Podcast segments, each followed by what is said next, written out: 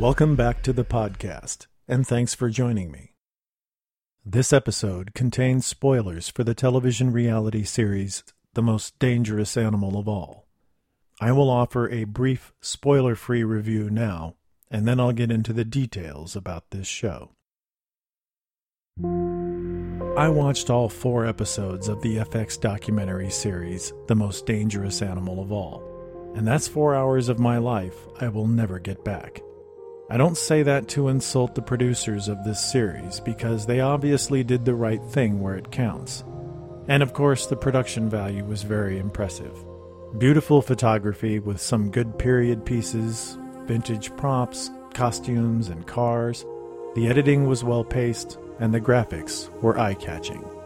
The storytelling kept the drama of Gary Stewart's family issues front and center, and the interviews seemed to probe some difficult topics and situations without coming across as too exploitive in the final product. By today's standards of documentary reality series production, this show was obviously very professional, crisp, and certainly appealing to the average viewer. But that's where the real problem is revealed. This isn't a show for anyone who is interested in the Zodiac case, because Gary Stewart's story literally has absolutely nothing to do with the Zodiac case.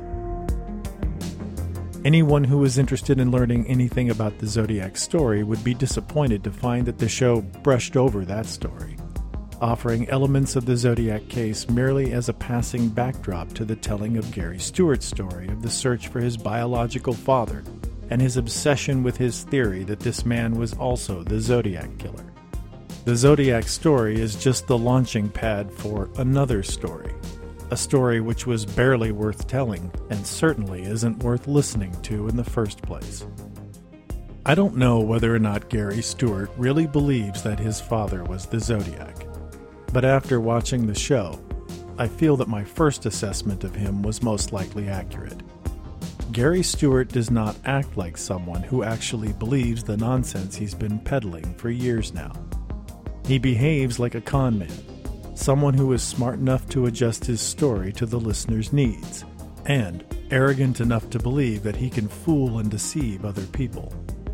We'll get into this more later, but Gary Stewart is selling a product, one that is faulty to begin with, and, like most dishonest salesmen, he glosses over the real problems while reading from a prepared script, specifically designed to distract the potential buyer long enough to rob him blind. Gary Stewart behaves like someone who already knows all the problems with his claims and tries to overcome the gap between credibility and nonsense with fast talking and cheap theatrics.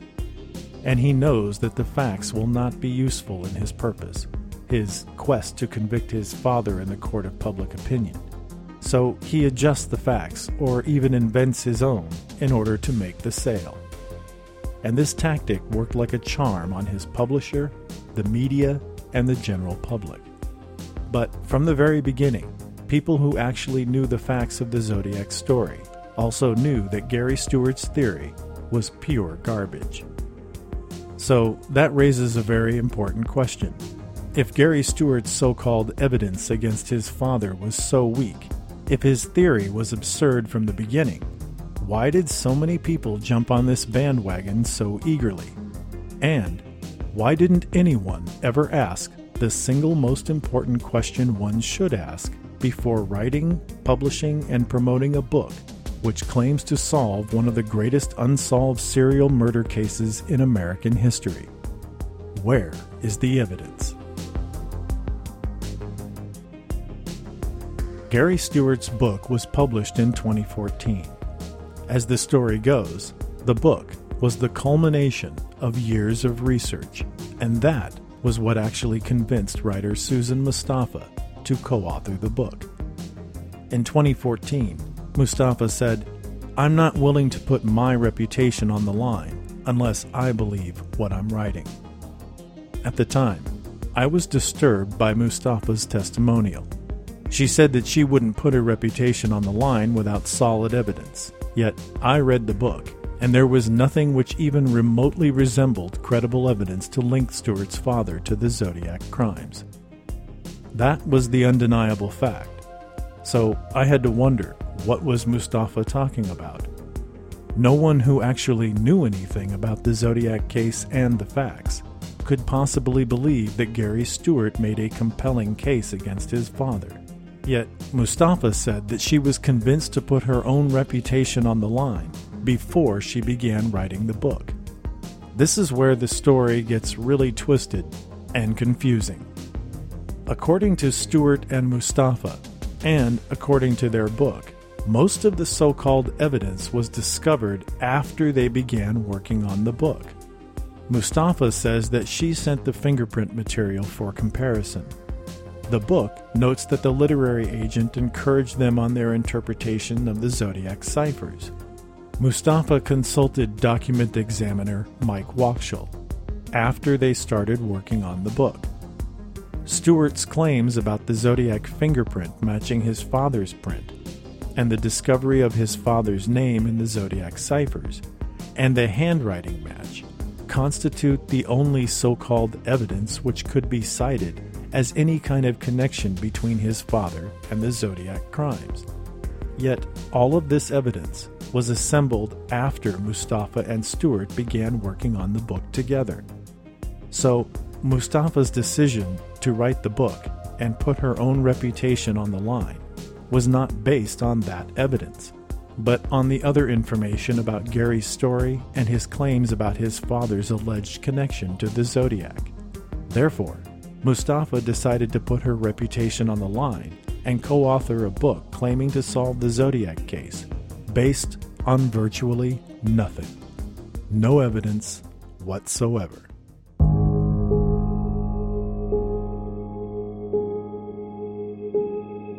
In the reality TV series, Mustafa says that she found the story of Gary's search for his biological father compelling, and decided that she wanted to help him tell that story. That's understandable, but once the subject became naming a suspect in the Zodiac case, things changed. Mustafa was no longer writing a memoir. She was writing a true crime book, which claimed to be a work of nonfiction, the kind of project which should be governed by an entirely different and much higher standard. Anyone who is writing a nonfiction book which claims to present the solution to an unsolved crime has a serious obligation to check their facts before publication. But no one did that. Everyone just jumped on the bandwagon with Gary Stewart for one reason and one reason only. They smelled money. Lots of money. And that's one of the big problems with this entire sad story. We see an editor passing the buck, explaining that publishers do not fact-check the books they publish as nonfiction, that they rely on the authors to do that work. When confronted with the obvious fact that this means publishers are often publishing fiction as nonfiction, the editor simply shrugs and offers a stupid smirk, saying, in essence, it doesn't matter if it's true as long as it makes money. Susan Mustafa offers a similar excuse when she says that writing true crime stories requires some dramatization. I've been hearing this sorry excuse for years, especially when it comes to the 2007 movie Zodiac. People seem to believe, or actually they insist, that true crime stories must be fictionalized in order to be compelling and entertaining. That just isn't true. Years ago, I was fortunate to become friends with true crime writer Jack Olsen. I was writing some minor articles on a true crime forum back in the 1990s, and Jack was also a member. One day, I received an email from Jack which asked, "Are you a professional writer? If not, you should consider being one." I was a big fan of Jack's work, so you can imagine what it was like to get that email. We started exchanging messages, and later we would continue our conversations in the occasional telephone call. Wikipedia offered this summary of Jack's early career as a journalist. Jack Olsen was senior editor-in-chief for the Chicago Sun-Times in 1954. He was Midwest bureau chief for Time magazine and a senior editor for Sports Illustrated in 1961. He was also a regular contributor to other publications, including Fortune and Vanity Fair. Later, Jack became a prolific author of nonfiction books, and he usually focused on true crime stories. His books have sold over 33 million copies. Jack was an early critic of what came to be known as faction, or the mixing of fact and fiction. Jack noted that some true crime stories were not so true. Decades ago, Jack questioned the veracity of the best-selling true crime book In Cold Blood by pointing out that some elements of the story had been fictionalized. The book remains a classic today, but years after Jack died, news reports demonstrated that his criticisms were valid. Jack was also very critical of author Lorenzo Carcaterra and the book Sleepers, which the author claimed was a work of nonfiction about his own experiences, but he admitted that he had heavily dramatized a story which no one else had been able to confirm. The book was adapted into a feature film starring Robert De Niro and Dustin Hoffman, but most media coverage never addressed the controversy about its fictional origins. Jack Olsen rang the alarm bell decades ago, as he said in an interview for the CNN documentary Murder by Number. Journalist Jack Olsen has written several books on crime and serial murder. His explanation for the rise in the public's fascination: crime is affecting more people. That's the new ingredient that's making this a growth industry. I just wish that it would be a responsible growth industry. What TV producers and book publishers are going to produce, that's called the First Amendment. Maybe it would be nice if we did that, but when did anybody in America ever do anything nice because when it would cost them money? Peddling fiction as fact has always been a serious and inescapable problem with the Zodiac case. Anyone who has learned the facts about this case knows that the books by Robert Graysmith have created decades of confusion, thanks to the author's inaccurate and distorted account, and his efforts to twist the facts to fit his own theories. But he was just one of many people who have used and abused this case for fame and fortune. Some of these people really believed that they had solved the Zodiac case, while others apparently believed that exploiting this tragedy was a good way to make some money and get their 15 minutes of fame in the spotlight. But so many of the people who claimed that they had identified the Zodiac had one thing in common: they didn't care about the facts. And no matter what they said in media interviews with the most sincerity they could muster, they really didn't care about the victims either. The true crime business has exploded in the last decade, and that means there is a lot of money to be made by exploiting interest in the genre. But every true crime murder story starts with a victim, and the victims rarely benefit from this business. It's difficult to believe that the Zodiac victims were somehow served by Gary Stewart's elaborate publicity stunt.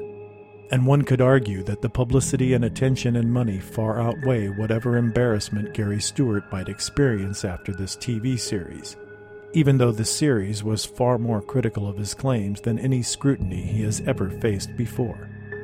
And that's where the series did serve the victims. But one has to wonder if that message isn't lost when we see Gary Stewart prospering after years of conning the world with his baseless claims to have solved the case. The TV series starts with one episode devoted to Gary Stewart's story of his birth and abandonment by his parents. The search for his birth parents leads him to his father, Earl Van Best Jr., and many sordid secrets about his background. Earl Van Best Jr. essentially brainwashed and abducted a 14-year-old girl named Judy. On the run from authorities, Judy gives birth to Gary Stewart. But Earl Van Best abandons the child, Judy returns to her family, and Gary was adopted by a loving couple. He learns that his real father was not a good man, and this truth takes Gary Stewart to a dark place. The family drama plays out as expected, until Stewart watches a TV show about the Zodiac case. He sees the image of the now infamous composite sketch of the Zodiac killer, and immediately concludes that the killer looks like his father. According to Stewart, this marked the beginning of his quest to prove that his father was the Zodiac killer.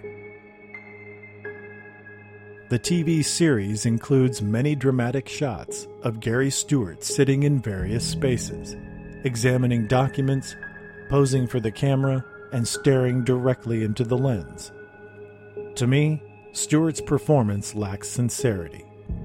Every word seems chosen for some phony dramatic effect, which Stewart clearly believes packs much more of a punch than reality permits. He often looks and sounds rather silly as he talks about the pain of discovering the horrifying secret that his father was a notorious serial killer. Watching him go on and on, knowing the facts about his ridiculous tale, I couldn't help but wonder if he hadn't fallen into the prepared script to the point that he was now incapable of recognizing just how absurd he seems. His arrogance is on display. He's not ashamed to stand in front of a camera or an audience and makes claims which would embarrass most people to the point that they wouldn't even leave the house for a while. But not Gary Stewart. He marches on, year after year, repeating his story and convincing many people that he has actually solved the Zodiac case. Knowing all of this, these scenes where he's studying reports and investigating his theory are unbearably stupid, to be polite. Even if the producers planned to scrutinize him later, the first 2.5 episodes of the series often seem disingenuous because we know we're watching nonsense, even if the producers wait to tell the audience this important information. Stewart cries a lot in this show, and we're forced to sit and wait while he regains his composure or pauses for overdramatic effect. I know I'm cynical about all this, so it's difficult to sit through the first 2 hours as the producers drag us into Stewart's false narrative. This is forgivable because the producers use this opportunity to set up the audience as they see Stewart's arrogance and wild claims unravel. The Zodiac case is barely mentioned beyond the basic references to the crimes. The show also includes some factual errors and persistent myths. Stewart's co-author, Susan Mustafa, repeats the tired claim that the various law enforcement agencies did not cooperate, despite the fact that the evidence, including the original police reports and other official documents, debunks this claim. The myth that police didn't cooperate would also play a part in claims that the San Francisco Police Department somehow covered up the truth about Gary Stewart's father and the Zodiac case. Gary Stewart and Susan Mustafa touted the so-called evidence in their book as if it hadn't been thoroughly debunked years ago. Clearly, both authors decided to just ignore the criticisms and/or offer incredibly weak, self-serving, and usually absurd explanations for the undeniable weaknesses of their case against their suspect.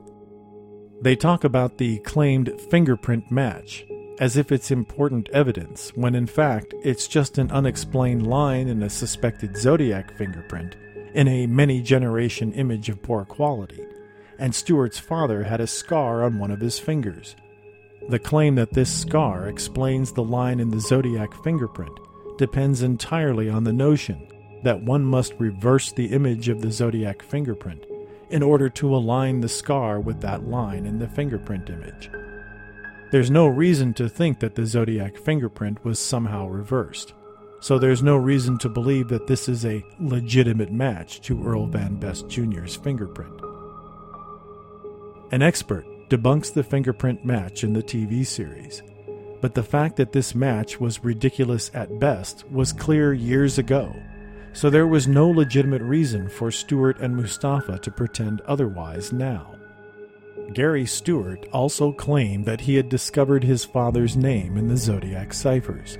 This claim was debunked years ago by David Aranchak in the article titled The Most Pattern-Seeking Animal of All, which is available at ZodiacKillerCiphers.com. Stewart's claims were as weak as the fingerprint match, and his solutions to the ciphers were clearly self-serving and forced, but he continues to tout the ciphers as proof that his father was the Zodiac, when that claim is clearly not supported by the evidence or the ciphers. Like the fingerprint claims, the cipher solutions actually highlight the overall weakness of the case against Earl Van Best Jr. And that brings us to the handwriting claims. To recount this ridiculous story, Stewart and Mustafa consulted a handwriting expert named Mike Wachtel. He examined the only available handwriting samples of Earl Van Best, some certificates and documents from his marriage to Stewart's mother, Judy. Wachtel concluded that the handwriting on the marriage documents matched the Zodiac handwriting, thereby concluding that Earl Van Best was the Zodiac. Immediately after the publication of Stewart's book, Zodiac theorist Mike Rodelli stated that he had contacted the church linked to the documents and learned that the handwriting in question belonged to the reverend at the church, meaning the handwriting did not belong to Best. So Wachtel was claiming that the reverend was the Zodiac. Gary Stewart claimed that his mother told him the writing on the documents belonged to Best, but in his book, Stewart and Mustafa wrote that Judy was not present when the document was completed, and she did not see Best writing on those documents. The most logical conclusion, based on the facts, was that the handwriting belonged to the reverend, and that the reverend was not the Zodiac, and, simply, that Wachtel was wrong. An expert for hire, relying on bad information, made a mistake. But Wachtel had already authored his own book, titled The End of the Zodiac Mystery, touting his conclusions as the solution to the case. In the TV series, Mike Wachtel is confronted by the fact that the handwriting on the marriage documents did not belong to Earl Van Best, and that his conclusions, based on that false assumption, cannot possibly be correct or reliable.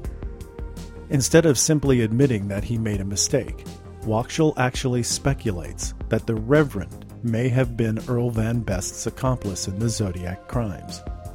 Again, there is no legitimate evidence to even justify the theory that Best was the Zodiac, so there is no reason to leap to the conclusion that someone must have been helping him simply because a handwriting expert made a stupid mistake. Instead of admitting that he was wrong, Wachtel doubled down on this absurd mistake by inventing yet another baseless conspiracy theory, while implying that the reverend was complicit in murder. Think about how incredibly irresponsible that kind of behavior is, and you'll start to see why so many people sat there staring at their TV screens in disbelief as they witnessed one of the most jaw-dropping moments of public stupidity I've ever witnessed in my entire life.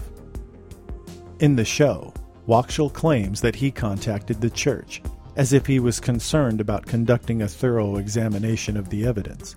Yet he failed to do this before reaching his conclusions, and he only did so after Mike Rodelli had exposed Wachtel's incompetence. Mike Rodelli posted an account of his communications with Wachtel and wrote that Wachtel apologized to me and admitted I was right and he was wrong. I think Mike Wachtel reluctantly admitted that he was wrong in private, but just couldn't bring himself to do it in front of a camera for the TV show. He had to find a way out, so he squirmed himself into another hole with this laughable theory that the reverend was helping Earl Van Best in the Zodiac murders. Best married Stewart's mother in 1962, and the Zodiac murders occurred in 1968 and 1969, and the letters began in 1969 and continued until at least 1974. According to some handwriting experts.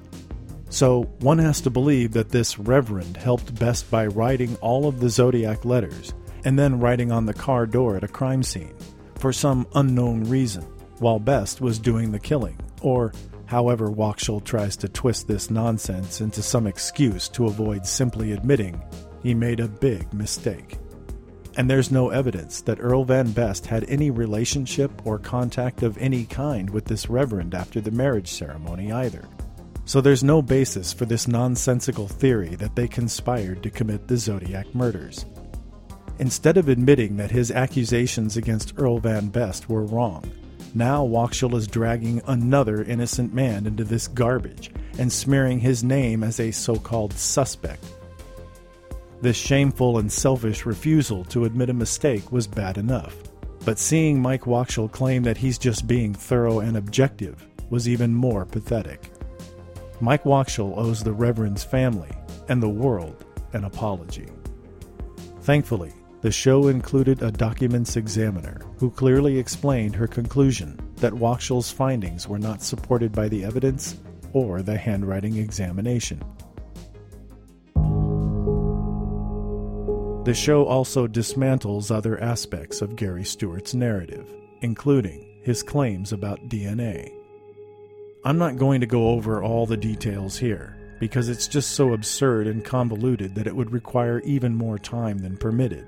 But the simple explanation is that Gary Stewart claimed that the San Francisco Police Department told him that his father's DNA could not be eliminated when compared against Zodiac DNA, and that he had consulted experts who told him that the Zodiac DNA was similar to his familial DNA, meaning Earl Van Best's DNA was similar to the Zodiac DNA, and the San Francisco Police Department could not eliminate Best as the source of the Zodiac DNA. That sounds really compelling until you hear the rest of the story. Gary Stewart saw a graphic of Zodiac DNA on a TV show. He then wrote down the information, and he guessed on certain numbers that were blurred in the TV show. He then assembled that information and sent it for DNA analysis, and this information was submitted to the San Francisco police for comparison. But, once again, we see the fatal flaws in Stewart's so-called evidence. Turns out, the DNA graphic from the TV show was a mock-up, a fake. It wasn't a real Zodiac DNA profile. It was just an image created as an illustration in the TV show, and the DNA numbers were not real. It was all fake. And Gary Stewart based all of his DNA claims on the interpretation of the information in this graphic. His entire DNA narrative fell apart with one simple bit of fact-checking. Gary is confronted by the DNA truth in the TV show, and he immediately dissembles and falls apart in a truly embarrassing breakdown, expertly edited by the production to spotlight his increasing desperation and inability to process the facts which destroy his entire narrative. At no point does Gary Stewart even consider that he's just an irresponsible crackpot who made a stupid mistake in his rush for fame and fortune. Instead, he babbles on about how the truth doesn't matter, because such and such number is still there, and this or that DNA marker means whatever the hell he thinks he's talking about. At this point in the show, I could not help but laugh out loud. He was just another desperate crackpot, and the TV show made it clear Gary Stewart's claims cannot be trusted. And that's where the biggest twist comes in. Susan Mustafa talks about how Gary Stewart provided her with a copy of Earl Van Best's criminal record, which included information that he was incarcerated at Atascadero, a prison hospital for the criminally insane. Mustafa says that this information helped her build a portrait of Earl Van Best Jr. as a violent man capable of committing the Zodiac crimes. Now, it's important to remember that most of the so-called evidence now cited to accuse Best had not been discovered when Susan Mustafa joined Gary Stewart in writing the book accusing Best. And Mustafa already argued that writing true crime stories requires a certain level of dramatization. In the book, Mustafa wrote a narrative of the Zodiac crimes and simply inserted Best's name in place of the Zodiac when describing the actual attacks. Now the TV producers inform Susan that the actual and official copy of Best's criminal record includes no mention of Atascadero, and there is no evidence that Best was ever there at all. Susan stares at the camera and then asks to be excused. She walks off camera, but we can hear her angry response when she says, "Motherfucker." She then returns and complains that Gary transcribed the criminal record and apparently added the Atascadero reference without any supporting evidence. Stunned by this news, Susan complains that she made a mistake in trusting Gary instead of checking the facts. I have to admit that Susan Mustafa deserves a bit of respect for her condemnation of Stewart's deception, but that credit is quickly canceled out by her failure to act responsibly in the first place, and her acceptance and promotion of such laughably bad evidence in a book claiming to be a work of nonfiction, which solves one of the greatest unsolved serial murder cases in history. The time to be a responsible journalist was before writing the book, not years later after dozens of other people had to debunk your claims. Gary also tried to blame Susan and others for his own mistakes and falsehoods. He claimed that Susan sent the fake DNA profile and blamed her for the book's dramatic excesses. Watching Gary and Susan turn on each other was somewhat satisfying. Now that they've been caught, they blame each other.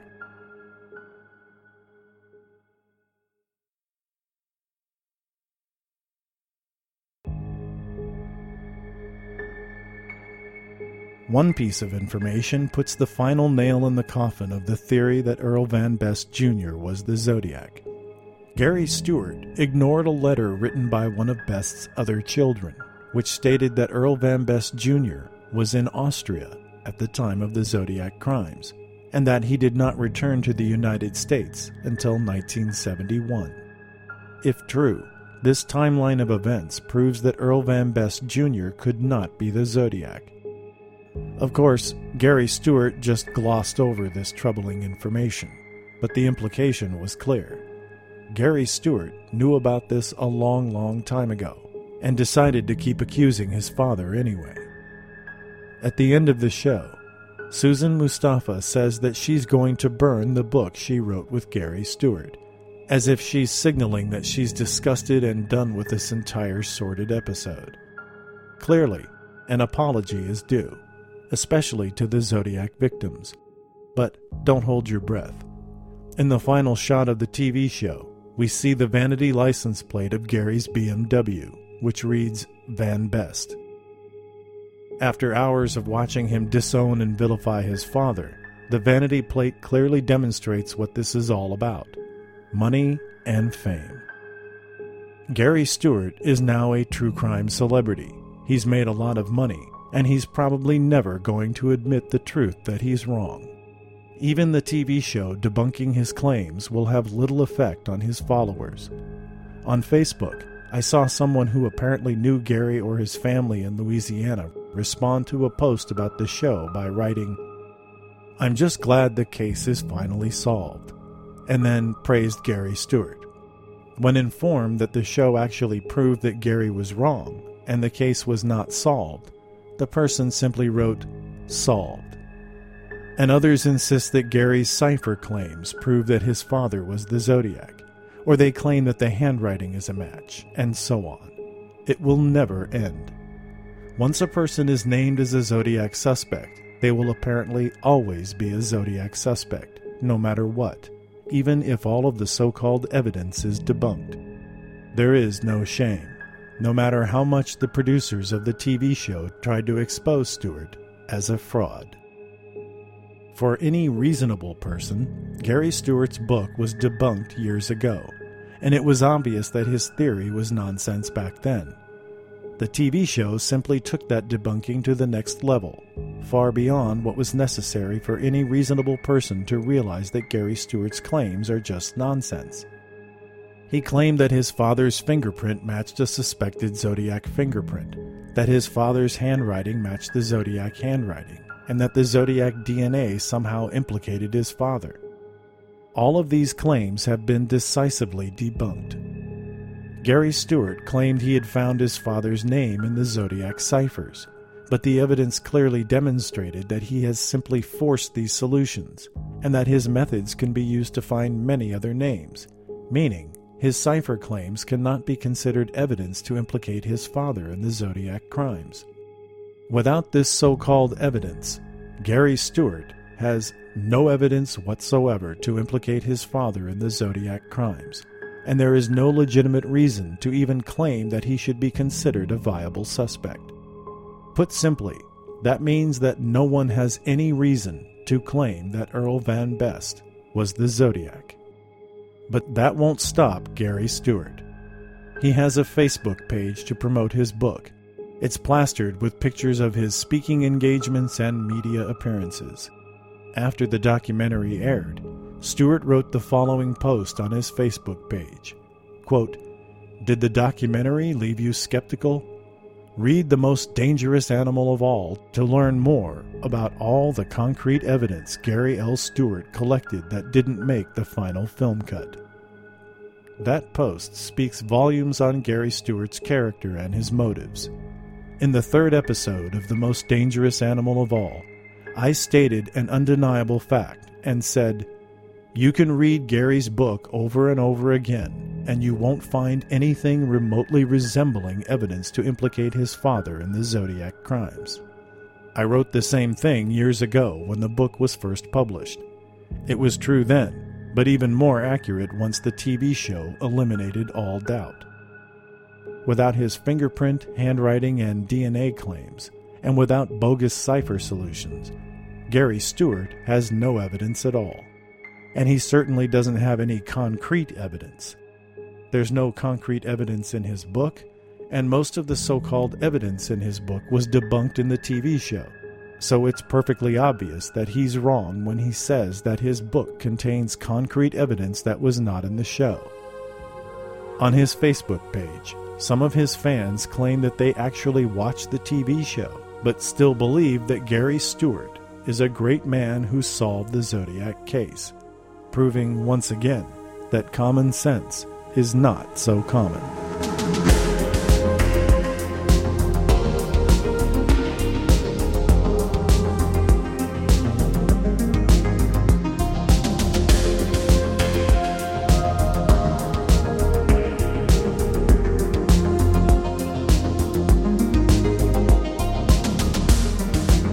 Zodiac, A to Z.